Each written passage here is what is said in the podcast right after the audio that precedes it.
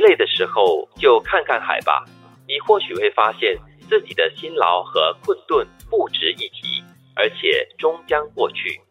痛苦的时候就望望天吧，你或许会感觉自己的烦恼和问题有多渺小，而且终将过去。会过去的，其实这四个字呢，真的很好用。对，终将过去。所以这个京剧哈。前后两句都以这个终将过去作为总结，嗯，特别是这个时候可以想一想文章的歌曲《望天》，要不然的话就和学当惠妹去听海，看看海景也不错。哎，很搭哦。其实我们常常会这样子的，就是可能你冲啊冲啊往前冲啊，为了家庭也好，为了你的理想也好，然后呢，可能在某个点上，你会说哇，我真的很累嘞，我真的是哇，我到底值不值得？我为什么要做这件事？情情啊，但其实你不要把那个焦点摆在那个上面呢，你可能就比较放得开一些些。因为那个身体的累、心的累，或者是你碰到的那些让你揪心的事情呢，它会过去的。你只要跨过那一关的话呢，而且你的焦点不模糊、不迷失的话呢，我觉得你很快可以康复过来。还真是所谓的痛苦啦、疲累哈，事情本身肯定会过，因为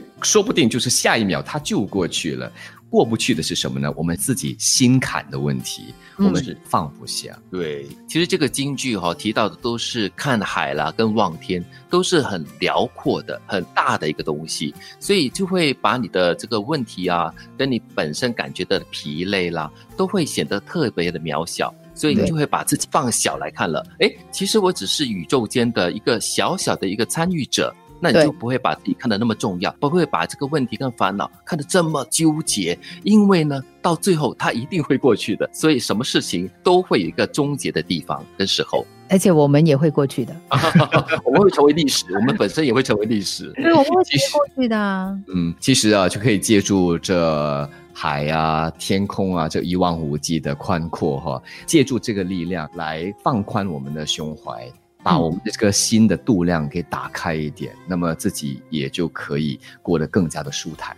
我有时候好像看到一些问题，我就觉得很。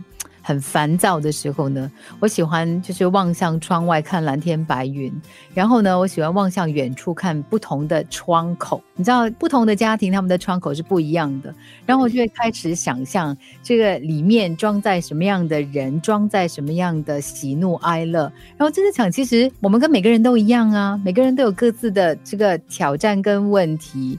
然后呢，我们真的很小，就像远处望到的窗口一样，那么样的小。我看我自己窗口很大，但别人望过来的时候，肯定我家很小很小啊。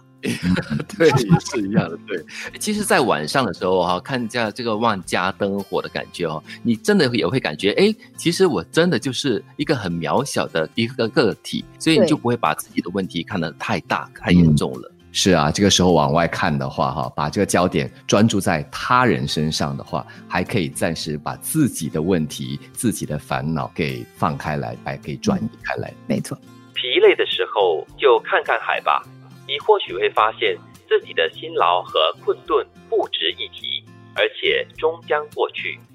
痛苦的时候就望望天吧，你或许会感觉自己的烦恼和问题有多渺小，而且。终将过去。